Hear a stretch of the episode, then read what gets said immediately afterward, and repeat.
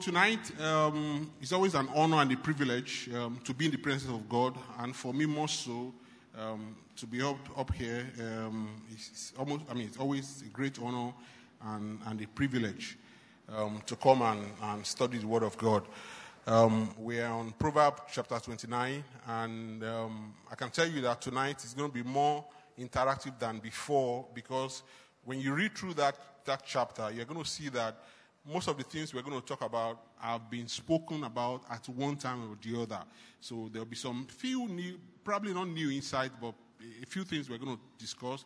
But I haven't said that, so it's going to be, you know, very, very interactive um, um, discussion tonight. So get ready. If you are not taking the mic, I'll be calling names. Um, let's read our text, and it's Proverbs 29. Whoever remains stiff necked after many rebukes will suddenly be destroyed without remedy. When the righteous thrive, the people rejoice. When the wicked rule, the people groan. A man who loves wisdom brings joy to his father, but a companion of prostitutes squander his wealth. By justice, a king gives a country stability, but those who are greedy for bribes tear it down. Those who flatter their neighbors are spreading nets of nets for their feet. Evildoers are snared by their own sin, but the righteous shout for joy and are glad. The righteous care about justice for the poor, but the wicked have no such concern. Mockers stir up a city, but the wise turn away anger. If a wise person goes to court with a fool, the fool rages and scoffs, and there's no peace. The bloodthirsty hate a person of integrity and seek to kill the upright. Fools give full vent to their rage, but the wise bring calm in the end. If a ruler listens to lies and all his officials become wicked, if a ruler listens to lies, all his officials become wicked. The poor and the oppressed have this in common. The Lord gives sight to the eyes of both. If a king judges the poor with fairness, his throne will be established forever. A rod and a reprimand impact wisdom, but a child left undisciplined disgraces his mother.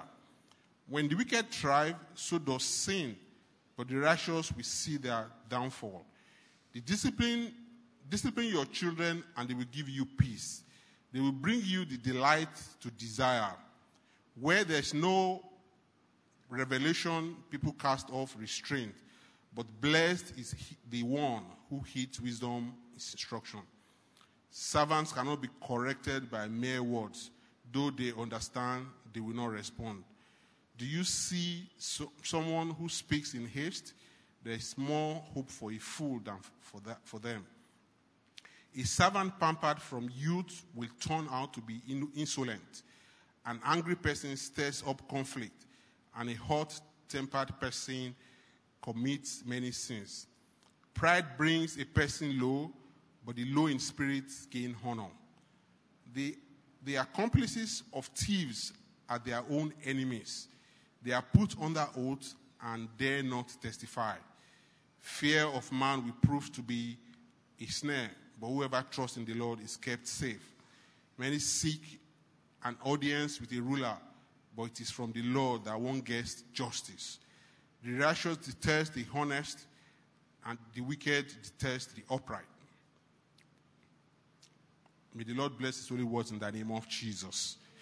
So tonight, um, we we're going to be focusing on like just probably about three areas, but one of them, which I think is key, is um, what I call I mean it's on leadership and um, I call it on leadership and community and beyond. And now um, we have a question that says, What do you understand by the phrase, obedience is better than sacrifice? And why do we find it difficult to work in obedience? Now, before we, we, we take that question, um, there's something I usually say all the time, and, and, and, I, and I contemplate on it a lot, almost all the time. And that's the fact that one of the best gifts that God gave man or mankind is ability to make a choice. You know, ability to choose what you want, what you want to do. Because really, if God had taken that ability away and we're like zombie and He directs us, there will be less sin, but the, but the world will not be fun.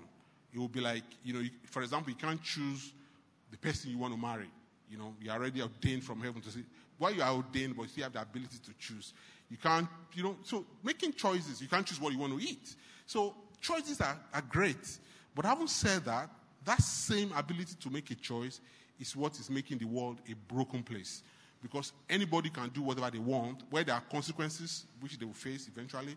But that ability to make a choice is what keeps us from walking in obedience. Because God will tell us what to do, but because we can decide by ourselves to do it or not to do it. And that's a, that's a big deal. So tonight, so the question that we're going to be talking about, I want help, is when you, when you say obedience, when you hear that obedience is better than sacrifice, what do you understand by that? And also, why do we find it difficult as human to walk in obedience all the time or most of the time? Anybody? Before I start calling my friends in choir, in the congregation, anybody want to go? Any hand? Why do we find it difficult to walk in obedience?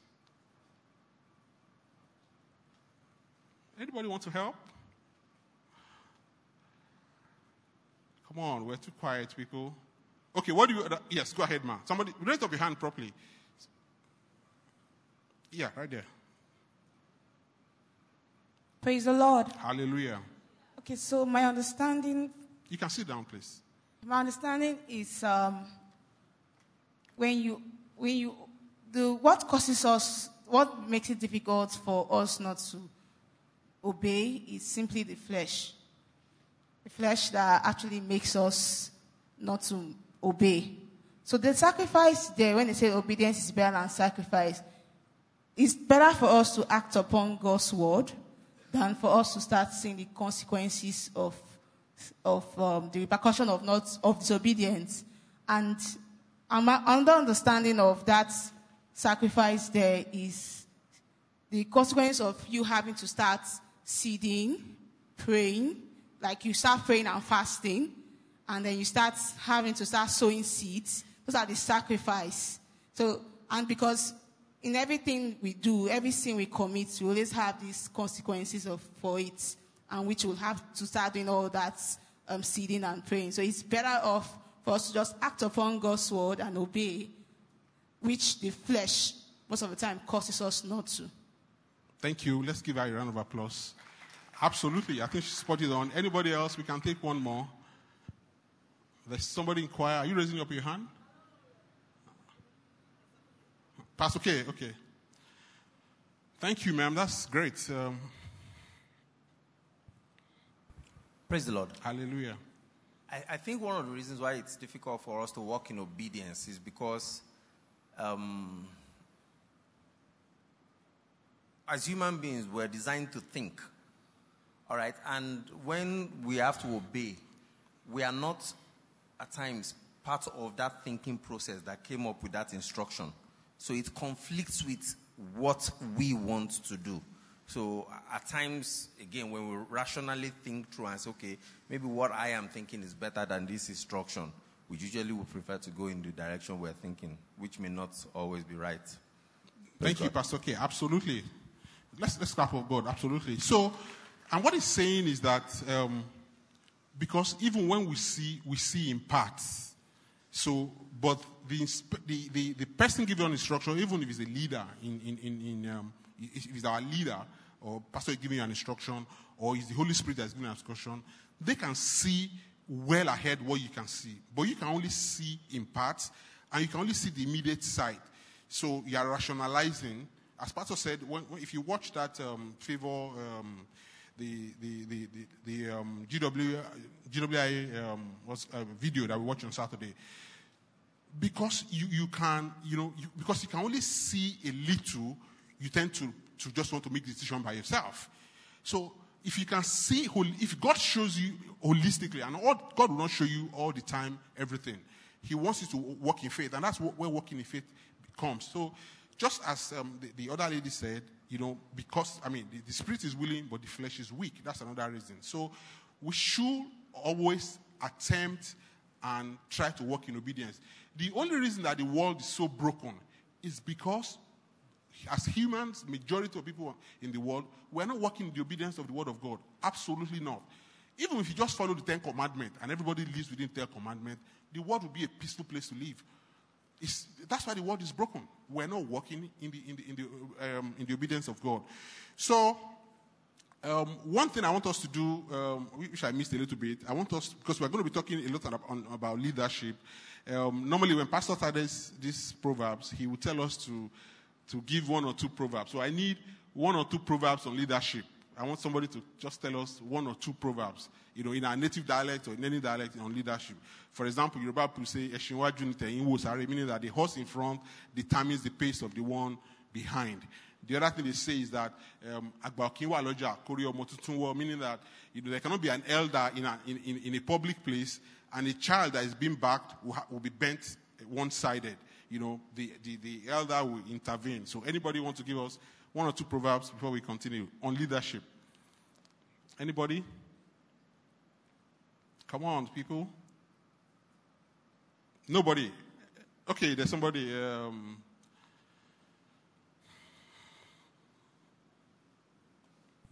Praise God. hallelujah, man. I'm not too sure if it's on leadership, but in Yoruba, they said, Ìlú tí ò sófin kò ṣẹ̀ṣẹ̀ ń bẹ̀. It's absolutely. So they say if there's no law, there's no sin. I mean, if there's a city without law, there won't be any sin. Yeah, that's leadership because you have to, you have, people have to obey the law and then there has to be, there be leadership. Thank you, um, Pastor Rowley. All right, anybody else? Okay, go ahead. àgbà àgbà tó jìn sí kòtò ó kó àwọn ará yòókù lọ́gbọ́n. So, you want to interpret? yes sir. Go ahead, ma. meaning a leader or an elder that fell into a pit shows that uh, other people are coming behind that to look at what happened so that they will be able to adjust or be, they won't fall into the, into the same pit. So simply means that if, if, a, if a leader falls into a pit, the people walking behind, literally and even um, hypothetically, will not, you know, get into the same pit. Praise the Lord. So um, before we go into the second question, we're talking about leadership and commitment. I, I'll give a short story. That, um, when I when I, um, I I went to University of Benin and I finished in 1994. I should have left in 93. We the strikes weren't as bad as it is now, but we had a few strikes. So I finished in 94, and then um, by August of 95, I started working already, full time working. So I was living in, in Agege. A lot of you know where they call Agege. It's Kobo Agege. That's where I was living. And I used to leave home at about 5.45, 5.45 in the morning, sometimes 6 o'clock, and by 7 latest, or sometimes 6.45, I'll be in Vi- Victoria Island, the same office that I am right now. And it takes 40 minutes, 45 minutes at that time of the day. Now, today, if you leave that place at 6 o'clock, you probably be in VI at 10 or 11 o'clock in the morning, just 25 years ago. Um, same, same period, um, my wife was in UI, so I used to go to Ibadan a lot, pretty much a lot, a lot of time. In fact, there was a, there was a particular day that I've, I've shared this before that I, I can't forget. I had a meeting in Lagos at 8 o'clock in the morning, so I finished my meeting, I went to Ibadan. And I had another meeting in Lagos at, 12, at 2, so I came back to Lagos at 12. I left Ibadan at 12, and I had my meeting at 2 o'clock, and I went back to Ibadan at about 3.30. And I came back to Lagos the same day because of church. That was the Saturday. So what it meant was that I traveled to Ibadan twice in one day, you know, at that, um, at, at, that, at, that, at, that, at that period. And then the third one it was, um, as I said, I finished in 94. By, two, by 98, uh, I'd been working for about um, four years. So I woke up on a, on a, on a I took a few days off. So one day I just woke up at 6 o'clock in the morning. And I said, oh, I could go to Benin today to go and get my certificate, you know, my original certificate. And that was 6 o'clock. And at 8 a.m., I set out. I went to Benin, three hours drive, max three hours, 20 minutes, um, spent a few hours, ran through the university, and I collected my certificate. And by 6 p.m., I was back in my house in Lagos. I was living alone. So if you look at all those three instances that I cited, if you try to make a Benin journey today, it probably take you seven hours or eight hours, or you might not even get there that same day. So the question is, what has changed from just 25 years ago to today? How bad have we become as a nation? So the question I have for us, and I really wanted to talk about, is as a people, is how will you describe the people that are providing governance in Nigeria, leadership? How will you describe them? And how can, how can, or how will you be different if you find yourself in, that, in those situations? That's, that's, that's a question that we need to, to, to think through. Based on what I've said, you, you, can, you can deduce that we have, we have gone backwards a lot as a nation. In any way you're going to look at it, backwards a lot. Now, so how can you describe the leadership that we have? Because the Bible says that when the righteous rule, the people rejoice.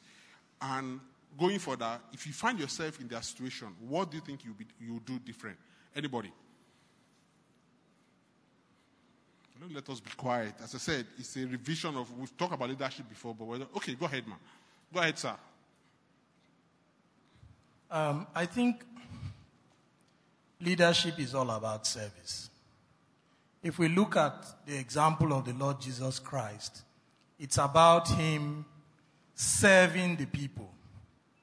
What has happened in Nigeria and in many other African countries is we've turned that thing upside down, where the people are serving the leaders. And that is the fundamental problem that I think we have today. Spot on. Let's give all the round of applause. Absolutely.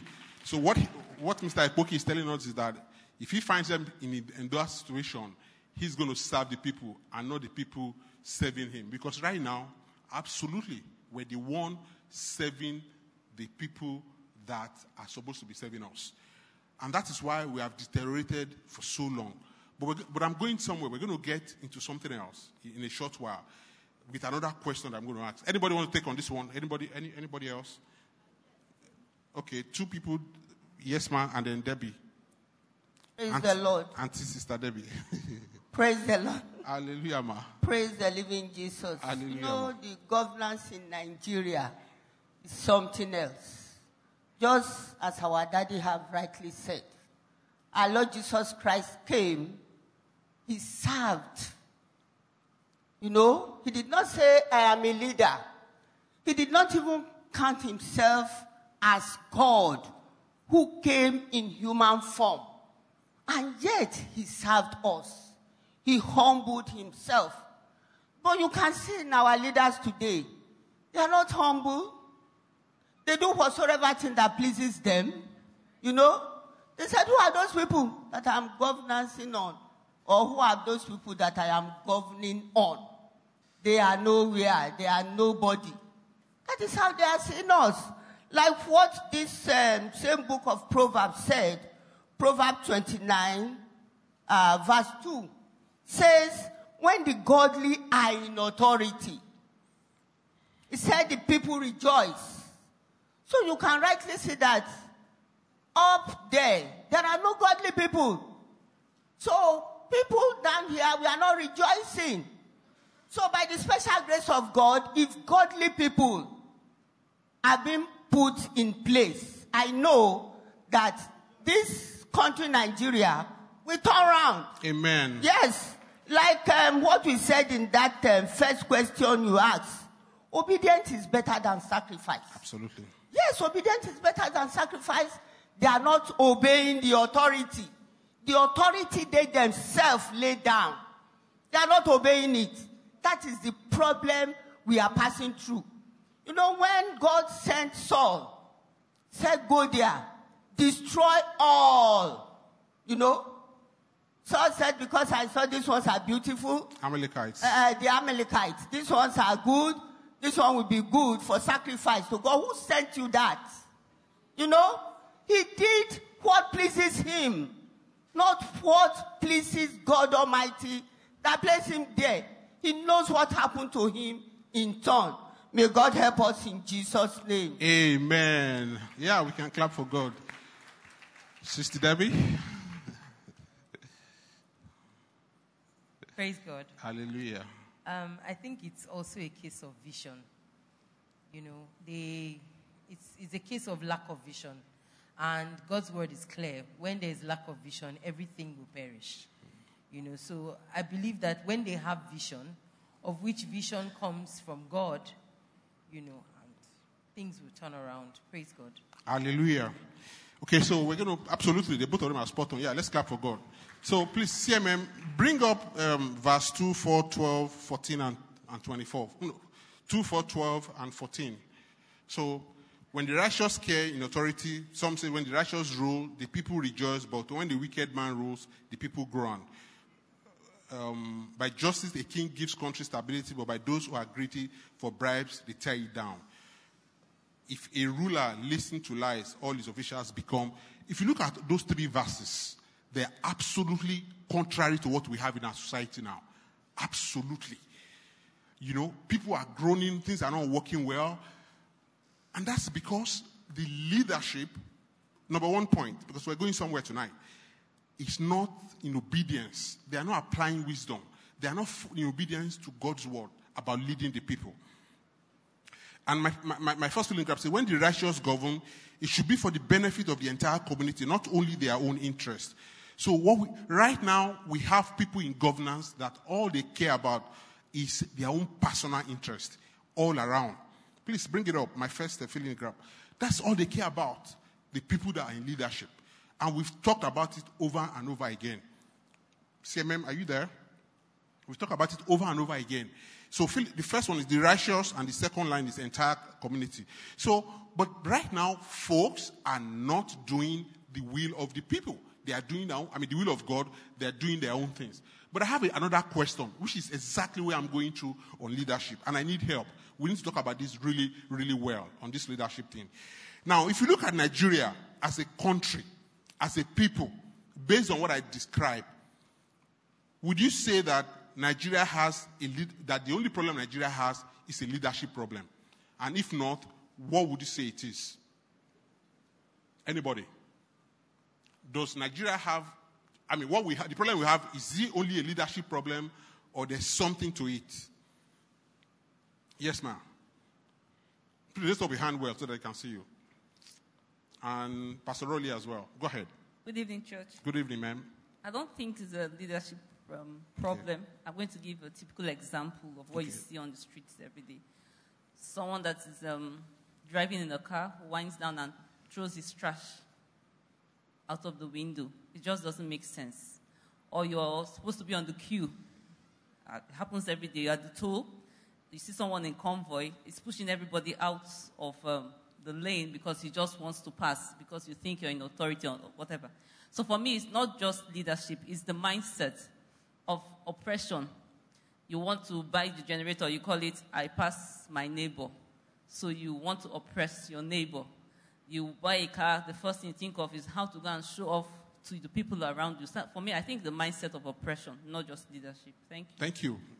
Yeah, we can clap for God. So what she's saying that it's not only the leaders that have issues, that we have issues as well. Go ahead, man. Start rolling. Yeah, praise God. Hallelujah. Another thing I want to contribute is because there's no consequence. You know, it's not just the leaders. If they do things that are wrong and there's a consequence for those things that they do, people will learn and change. But people just do what they want to do and they get away with it.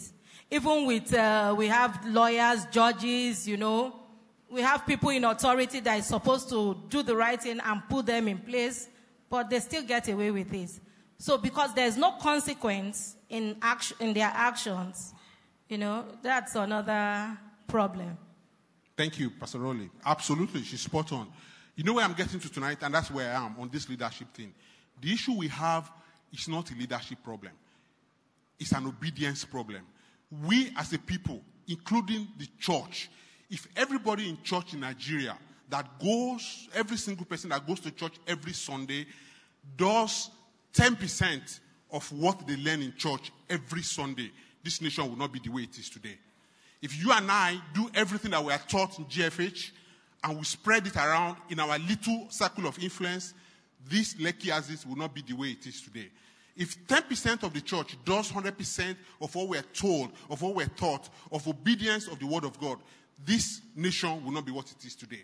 So the issue is not a leadership problem alone. The issue is disobedience from everybody, inclusive you and I, that were, I mean, when I mean you and I, even the capital, capital C church in Nigeria. That is the problem that we have. How much of obedience do we follow? We leave church now, we face one way. We get to traffic light, we don't stop. Those are not leaders. The traffic light is not being operated by our leaders. That is the problem that the entire nation and we as the people that we have is an obedience issue. And that is why we have a broken world and we have a broken country. It's not a leadership problem alone, it's a followership problem as well. So, brethren, what are we doing different? You and I. In everybody seated here tonight has a circle of influence as a leader. Is either in your house, is either in your office, is it either you're in kindergarten school, you lead, you provide leadership. Now, how do you provide the leadership? Do you obey the rules when others are not watching? Or do you only obey the rules when others are watching? Or do you even obey the rules because you are the leader? Or you say, I'm above the rule because I'm the leader? That's the issue we have. The issue we have is beyond, it's not the leadership issue alone. Because those people are a representative sample of our world, of our society. The question is, what is you and I doing about it? I sometimes seem to go to the extreme, sometimes, when it comes to things like this. And we're going to get there. I want to show you something, something was trending last week. And when something trend, trends, although I was born at that time, I mean, I could understand, I was a beneficiary. I sometimes follow, I follow it or I go and study about it. I- I'm going to show you a short story about a gentleman that most of you, you know, you hear the name, but you don't know the history of the name. Most of the people in this room will not know the history of the name, except those people that are probably age 40 and above. And CMM, if you don't mind, can you bring up um, my slide, the first page, and we run through it? So the man on the left, that man you are seeing on the left, is an elderly man. He turned 90 last week. And that's the vice president and Lagos State governor um, um, um, visiting, visiting him to, to, to, to, to, to greet him for his birthday. His name is Jakande, Lateef Jakande. The Jakande bus stop that you hear about, that's, that's, that's, where you, that's, that, that- that's the person that is named after. And if you go around Lagos, you hear Jakande, Jakande, Jakande here and there. For me, I mean, that's one of the epitome of leadership in Nigeria. Most people around here don't know him. Please go to slide number two, and we'll go through. The few I took out of this slide were just a few things out of the tremendous thing that this gentleman did in four years and two months. He was the first Republican, and he was the first Republic governor, meaning that he was the first governor after the military had almost run us. And in four years and two, please put the slide up. In four years and two months, look at the number of school he built. He increased the number of school. Um, please go to, the thing is not complete. Can you go to the next page? Yeah. The number of schools goes from 600 to 800 in, in those periods. That's primary school. Secondary school increased from 105 to 203. The Lagos State House Assembly that you have today was built by this gentleman. LTV was built by this gentleman. The Lagos Ekpe Road, that single road before they multiplied, was built by this man. He, he built so many hospitals. Go back to the, the, the, the go back to the previous page. So constructed over 30 housing units. Look at all those names I put. There just a few names. Everywhere you go, you see his hand in four years and two months. In the last 25, 30 years after this man had, I mean 20 something years, 30 years after this man had left, nobody, in fact, you put all of them together, that has done as much as he has done. Hmm? Not half of what he has done. That's what Pastor K is saying. So here's the deal. When he was doing it, most of the people in governance now were alive. Were they not? And they saw it. But that's why it's not a leadership problem. It's us disobedience to God's problem. So the question is, you and I, what are we doing in our little, little circle of influence to change the world around us? I, I pick up something, it's a common news around the world. Only one data that I couldn't verify, and I put the lowest I saw. Go to page three of that slide. Go to page three. In 2007, the Lagos State put into law pension scheme for the governors going forward. That man that we showed didn't, do this for himself. But that's, that's, that's, that's, that's what we have nowadays. Look at what they have. The one I couldn't verify because I saw a lot of big numbers. It's, it's, it's, I mean, if you go to Google, it's, it's, open, it's open for everybody to see. Is 30 million per annum. Some says it's 100 million. It varies. Look at the pensions that they have for governors after working for just four years or at the most eight years. These people were, were like you and I when the other man was building Lagos State. So the question, the problem we have is not a leadership problem. It's our people, it's, it's, our, it's, our, it's followership issue. So, and the question is, what are we doing, you and I, about it? Let's go to verse 24. Verse 24. Come on, say amen. In verse 24, the Bible was saying that he who partners, the accomplices, some partners of a thieves are their own enemies. They put under oath and dare not testify. Almost everybody will know somebody in government. In what way are we partnering with them to take the funds out? Because when a man begins to live above their means, that means they are doing something. What are we contributing? What are we doing to, to help them in their, in, in, in, I mean, in, in, what they are doing? This is the crux of the matter tonight. What, are, what I mean, you and I, what are we doing to help these people? Bankers are, I mean, everybody, people are doing business with them. They're not, they're not lonely. People in church are helping them. People are helping them to keep their money. They're helping them to launder the money. And we come to church. What are we doing as individual? As I said, I can be extreme. One of the guys that we know very well, a good family, very good family, very fantastic human being, the wife especially. I mean, still does, fantastic Christian, still does a fasting till, I mean, I'm talking of 40 days of not eating till today. Good Christian. But there's nothing much she can do about her husband, who happened to be working in government. And came to, came to Houston one time and I made a request that we should go play golf together. And I said, no, it's not going to happen. I can't be seen with you because you're taking people's money. You are, you, are, you are taking things that don't belong to you. I can't be seen with you. That can seem to be extreme. But if I go, probably he'll buy me a drink. And I'm, I'm, I'm taking part in the money. I'm, I'm, yeah, that's what the Bible says. I'm being part of it. That's why I go to that extreme. So the question is, what are we doing? What are we partnering with them?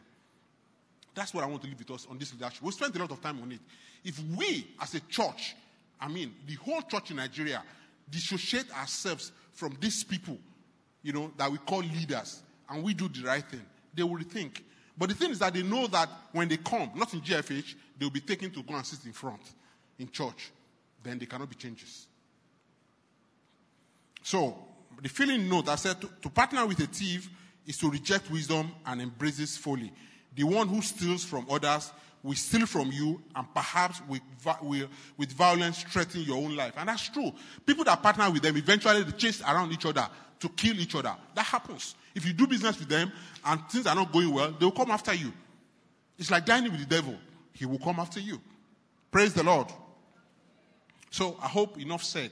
What are we doing? When you leave here tonight, what way am I contributing to this, to this that is going on in, in, our, in our nation, Nigeria? We move on. Verse 29, verse 1. The Bible says, I mean, chapter 29, verse 1. The Bible says, whoever remains stiff necked after many rebukes will suddenly be destroyed without remedy. So I'm an apostle of saying, I mean, action and consequences. What the Bible is saying is that, what's the opposite of stiff? It's flexible. So if you have been, to, go back to obedience as well. This one is wisdom and, obe- and, and, obedience. You go back to, if you have been told, you have been told to do something right, do something, something, and you refuse. The Bible says destruction. There's no other way around it. I didn't write that. So that's why I, I always talk about actions and consequences. You, you, take action, you can do it over and over again. And that's why they said stiff neck, meaning that you, re, you refuse to change. Consequences is coming. My note says that Sudden destruction is the reward of continuous disobedience. If God wounds, who can heal? If God decides to say, okay, enough is enough, who can heal? Absolutely nobody. 29 verse 3. This one, the Bible is, a man who loves wisdom brings joy to his father, but a companion of prostitute squanders his wealth. So you know, is, is comparing somebody who doesn't take wisdom serious to somebody who follow who follows prostitute. And that's the worst thing that can happen to you in life. Absolutely. It's not only staying, stealing. When you do that, you are wasting your resources, not only physically, but spiritually. You are abusing your body. So what the Bible is saying is that when you choose not to obey God, you are as bad or as worse as somebody who is following a prostitute, who is wasting his soul, spirit, and body. He's wasting his, health, his resources, he's wasting his physical body, and he's destroying his soul. That's what the Bible is saying. That a man who loves wisdom brings joy to his father, but the, the opposite is, is, is, is, um, is, is, a, companion of prostitute. Meaning that if you don't do that, I mean, that, that, that's what you're doing. Praise the Lord. God says, you look after the poor, um, verse 20, uh, no, let's go to verse 6. Verse 6 says, Evildoers are scared by their own sin, but the righteous shout for joy.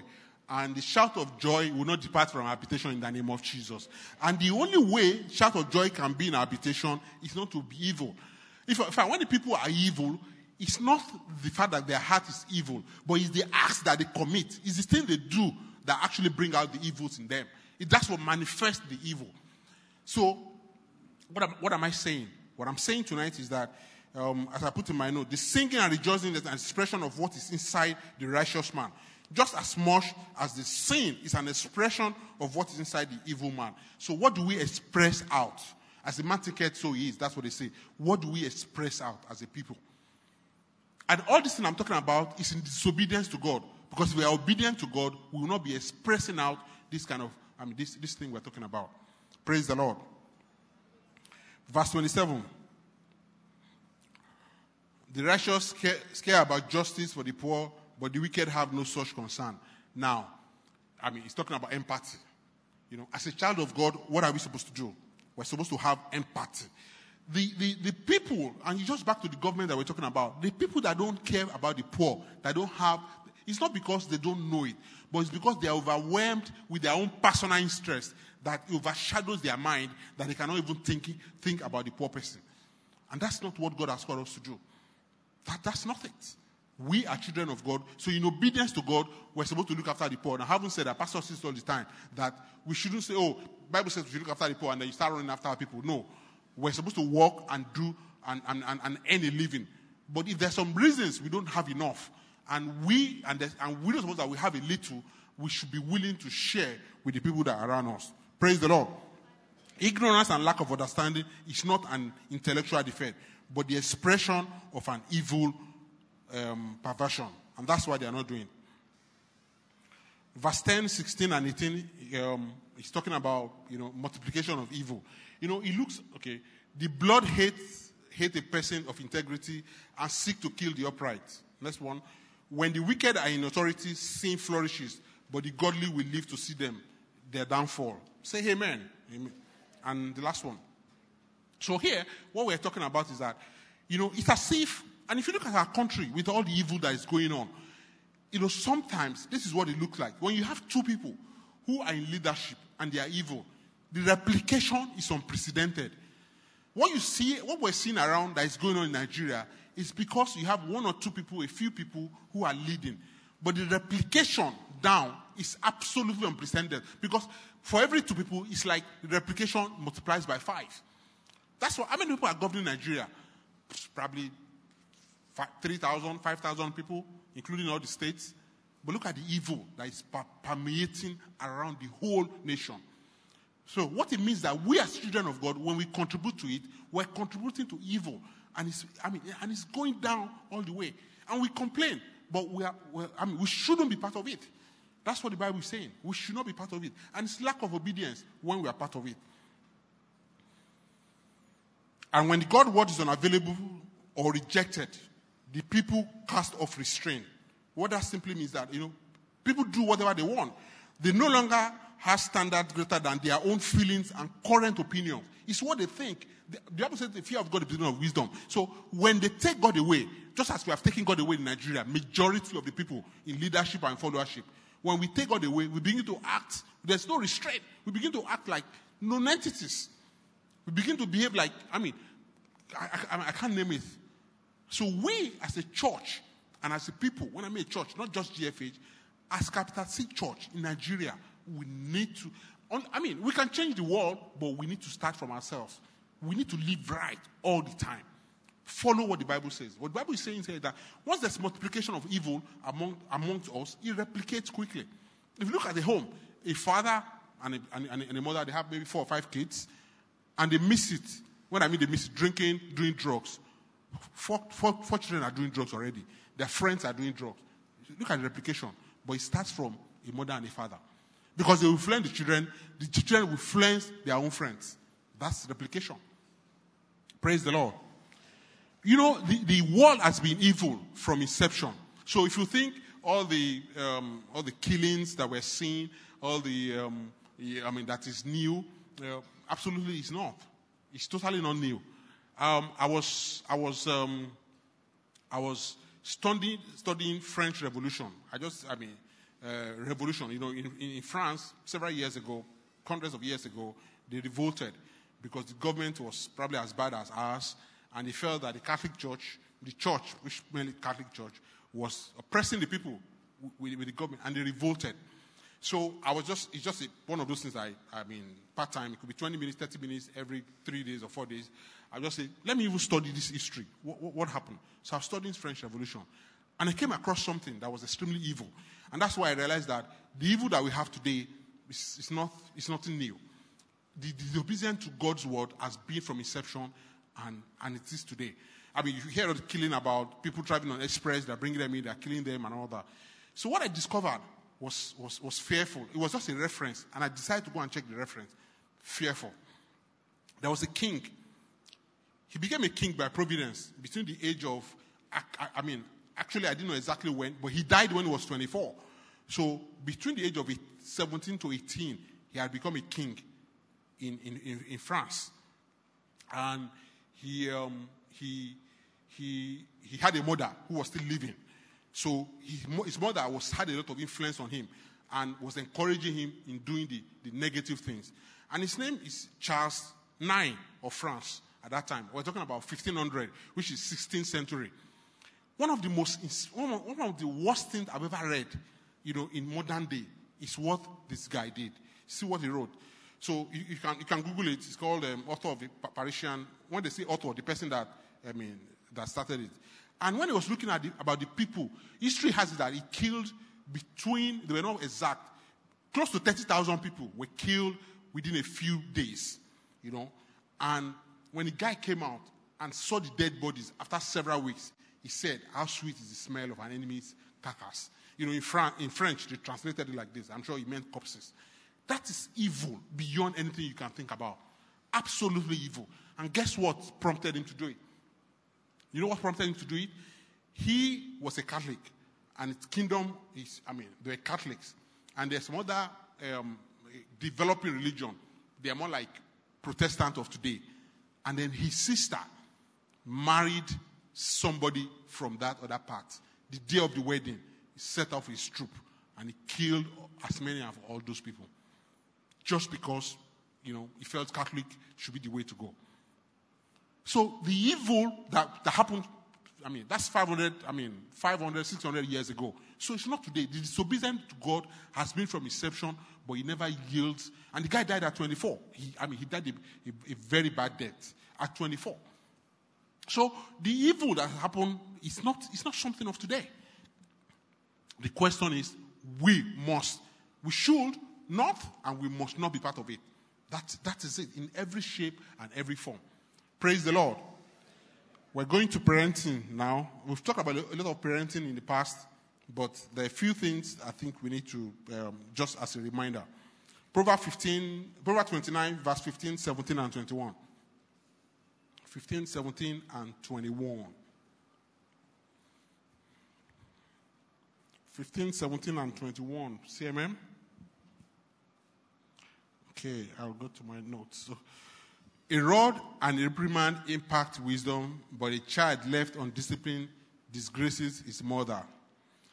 Discipline your children, and they will give you peace. They will bring you the delight you desire. And he who pampers his servant from childhood will make him as a son in the end. that path, that last one, let me explain. You know, in those days, you have servants and you have children. What that last part was explaining in concept of those days was the fact that if, if you have a servant and you are not treating him, you are not giving him discipline to ensure that he works well and all that, he will end up developing an entitlement spirit and it becomes this problem for you because it'll be like your son. Children are meant to have entitlement. I'm to say, this is my dad. So that's what they're saying. So they're talking about discipline. But when you talk about parental discipline and children, I know pastors touch on it a lot and all that. There's a thin line between abuse and, and shaming and disgrace and, and discipline and correction. Discipline is meant to correct or to, to inhibit a child from doing or repeating you know, what you think is not right. So, um, by the grace of God, my wife and I have um, two teenagers, and God has really, really helped us to, for them to fairly turn out well, fairly by the grace of God, and also being in GFH and being in teenage church. So, fairly. And, but there are few, yeah, you can clap for God because GFH has done a great job about them. There, are few things, you know, that, that, are few experiences I can share with, with, with them. And one of the ones that comes to, to mind tonight, and, I, and I've shared it before, is, you know, when he knew was changing school and, and, and he was in his class in, in, in, in VI here with some, you know, a few students that were influential in society. And I mean, my wife and I are just common men, but of, of, um, of God's origin. So he seems to be walking around with his friends and all that. But I mean, we, we talk, we, we teach them. But one evening, he was preparing. Meanwhile, the prayer time, his, his results were not as good as it could be. So he was preparing for, for, an, for an exam. And he started reading at about 4, 4.35 p.m. So I'll go into his room just to peep on him. So when he sees me, he was using a, a, a desk that has slide. You know those desks that you can slide under and you can slide it out. So he had his phone on, on, that, on, on his lap on that desk. So when I peep in, he would slide it in. So I saw him twice, but you know, I'm very good at I'll give you a long group because when I would catch you, I have to show evidence. So I let him be. This was like 5 p.m. So I let him be. So by 8 p.m., I collected his phone. And here was my son who was studying for exams and, and um, has been chatting for like every five minutes. Not exaggerating. You know, and he was studying. So I let him be. I showed it to him. So he went to bed. Now, I try as much as possible because they have an age gap of four, four, four, four years between the two of them. So if I want to discipline him, if I do it in presence of the sister, it could be a disgrace. Or that could be part of humiliation. So I chose that. No, I'm not going to do that. So I let him be. So, I mean, he went to do his study. He was sober and he went to bed. So at 10 o'clock, I woke him up. And I took him downstairs and we had a, not a too much discussion, but we had a discussion by using my hand. And my wife was there. And prior to that time, that phone has been an issue. I had seized it for two weeks. I had seized it for two days. I had seized it for one week. I'll keep it. He won't touch it. But when you give it back, it becomes a problem. It was just 13 at that time. So after the, the, the, the punishment, which was a bit severe, but just a punishment, and you know, when we're, when we're young, they used to say pick pin, right? You stood down like this. I'm sure most people don't know what that is. So he picked pin for a while, and then I took him to the car. And we drove to the lake behind my house. I mean, the lake behind our, in, in our estate It was an iPhone 10, and I took the phone and he could see it, and I threw it into the lake. So, so he understands that if the phone is not what, it's not coming back. So that way he understand, he understood the consequences of his action. So I threw the phone into the, into the lake. So, and he, he changed school. Unfortunately, the school he went to, we had to talk to them, talk to him on weekends. So he had a phone they call Palasa phone. Now, that phone, if you want to dial in, if you want to type, you have to press three times. And in the whole boarding house, he was the only one that had that kind of phone. So he was so ashamed that we set time. If I want to call him, he'll go to his room and we'll pick up the phone. So, and and that what I was trying to do is to set him straight that okay, this phone that wants to destroy you, in, for it to, order for it to destroy you, I would destroy the phone. I could have kept it; he would still have hope that it's coming back. But throwing into the lake, he understood the consequences of, of his action and the, the, the, the, the, you know, the gravity. And by the grace of God, I'm not saying that's the only reason why he turned out well, but he, from then he understood, because he didn't get another phone until like two or three years later. He understood. By the way, the first phone, he spent half of his money to buy it. It wasn't something we bought for him on a platter of gold. Um, family comes, they give him money. He, he, do, he does some shows for other people, they give him money. So he paid half of that money at the time we bought the phone.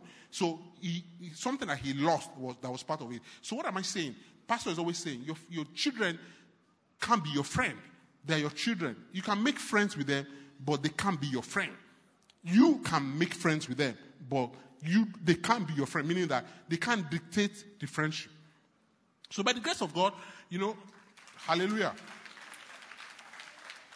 And, you know, he, he went to a different school and, and, and I'm sure he's learned how to manage his time. And he, I mean, he came out really well, not only for that, but the fact that, you know, I felt that that discipline helped him to understand, okay, this is like life and death because I'm turning away from what I'm supposed to be. I just want to show you one of the notes. We get a lot of notes, you know, from their schools and all that. If you go to page four of that my slide, this is the one that came about two weeks ago, you know, and this is the, a, a woman that was in charge of boarding house students, looking after them and all that. And this is what she read. She said, Good evening, sweetie Ini. Hope your summer is going on well. Miss Camp will be the one to answer that question. She had asked a question about her sister. And I'm excited about having your sister at BH this year. You have left a big hole in boarding houses. Not just his own boarding house, but boarding houses, and you'll be missed. Have a great day. Now, they have like four or five boarding houses, but the influence of behavior of what he did behind was being acknowledged that we're going to miss you. So, what am I saying? While church discipline your ch- children when they are here, you have the the ultimate responsibility to ensure that your children turn out well. Because let me tell you something: if you pamper them because you don't want to feel bad now, and they turn out bad, eventually you still feel bad, and they will feel bad, and they will not forgive you for it. So the the, dis- the God has given us discipline is the order of God, of God's government, and parents are the dispenser of it to their children. There's a sense in which God appears to our own self-interest. If you won't correct your son because it's good for him, then do it because it is good for you, because it will give you peace in future. So you can bring out all this. So what am I saying? Correct your children. Even God is saying, if you don't do it because of him, do it because of yourself. Praise the Lord. So finally on disobedience, you see that I said disobedience is an act of rebellion. Disobedience is sinful. Disobedience is idolatry. It's compared to witchcraft. It's compared to idolatry. Disobedience is, is disrespect to God's words. Disobedience is based on looking good to self and other people rather than to God. In fact, we're not going to read it in Matthew. Jesus Christ was saying that if you pray, because Pastor was talking about, you know, not, um, not, not projecting ourselves, not, not showing off by ourselves, you know, in that God Be Again video that we, that we watch on Saturday. So, what am I saying? What I'm saying is that we should not show off by ourselves. That's disobedient to God. Self, other people, showing off to, to others, you know, is disobedient. We should show off to I mean, it's God that we should, we should, we should impress. The Bible was saying in Matthew, Jesus Christ said, when you pray, you pray in the corner. When you fast, don't let your neighbor know. All those things were saying, don't show off. Because if you show off, you are acting in disobedience to God. Praise the Lord. Finally, on foolishness and wisdom, I mean, um, most of these things we talk we talked about, I'll just run through it quick, uh, quickly. In the family of fools, the scoffers, when they say scoffers, it means mockers. People that are always complaining. It could be complaining about God, complaining about government. They are always causing trouble. We should not be part of those people. We, I mean, we should not, and we should not, should not, we should not be in their company. Scoffers are the worst offenders. They are so settled in their own combative, tyrant, cynical rejection of God and His wisdom. They may even bring judgment over the people because they continue to, to cause sword problem, not for themselves, for the people as well. The wise person knows that there's a time and a place to vent one's feeling, but never exposes all his or her feelings. The Bible was talking about, you know, the, the, the people that they just explode everywhere. They vent their angers in public. We should be doing that. That's, that's, that's foolishness. That's not wisdom. That's not what the Bible says. And finally, everyone should be quick to listen, slow to speak, and slow to anger. James 1:19. Now, if you read some of those verses, it says that, you know, I mean, show me somebody that talks a lot and their troubles. The Bible says in multitude of words, sin is bound to sin is bound to what? To, to, um, to arise. Now, generally, as human beings, and based on my personal training and profession, when people are talking to me, I'm processing information and I'm preparing my question. So, but you take that to the extreme where you want to speak. No.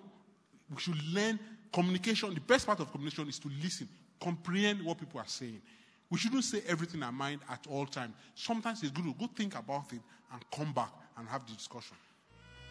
Brethren, that's where we are tonight. God bless. That's all I have. Thank you for listening to this. I want to encourage you to share this resource with your family and friends. God bless you. Oh.